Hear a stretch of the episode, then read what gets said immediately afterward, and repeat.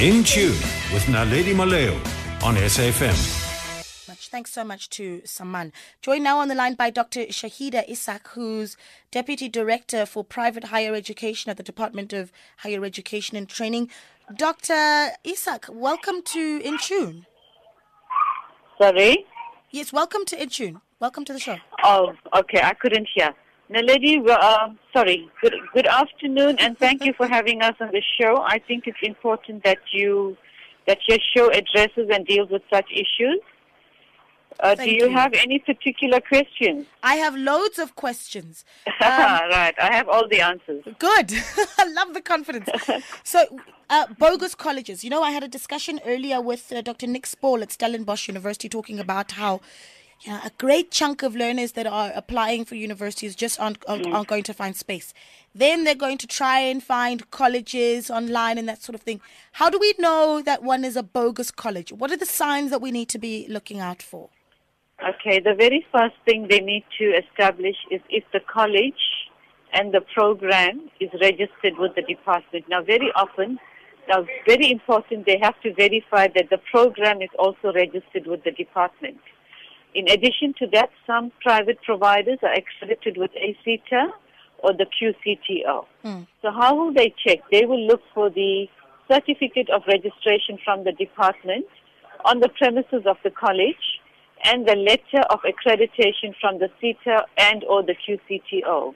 So on all three documents, they need to ensure that A, the program is listed and the accreditation cycle has not expired. That information can be verified with the information on the registers, which is available on the department's website. So that's the first part of it, right? Now, what we have found in the sector throughout the country is a lot of confusion and misinformation. And we are now saying to students, in addition to that, where the provider is telling you it's an international qualification, foreign qualification, international accreditation, they need to establish the following. Does the program lead to a recognized qualification on our NQF and is it certified by a, uh recognized authority? A recognized authority would be the DHET, QCT or SETA, or a public-private higher institution. Okay. And if the and if the college is not registered again with the department to offer that, they need to stay away.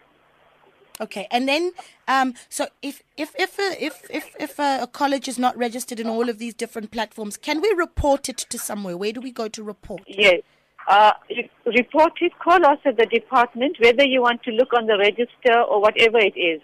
The toll free number is 0800 87 2222.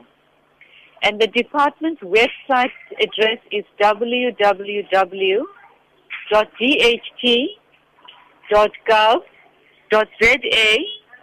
forward slash resources.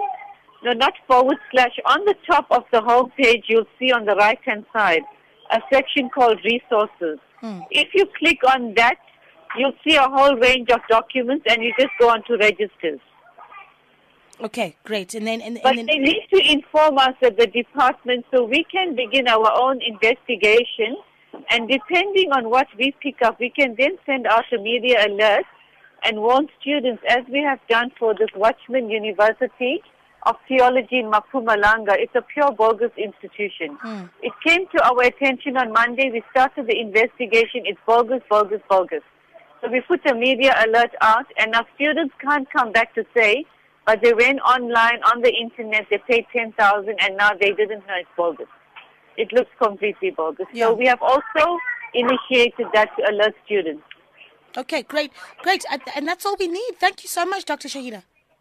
You're welcome, uh, Naledi, and keep well. Enjoy your weekend. You too. You know, I'm, I'm glad Okay. that we had this discussion. Thanks, Shaheeda, because um, there's nothing worse than spending money and then, you know, a year or two years um, studying something, and at the end of that, your qualification is useless. So um, do your research. Get on the various platforms that Dr. Shahid has talked about. This is your this is your future we're talking about, and that's how we wrap up in tune. I'll be with you again this evening, eight to nine, as I bring you the mashup. Thanks to the team, Stanza Baraka and Jabu Mutubi.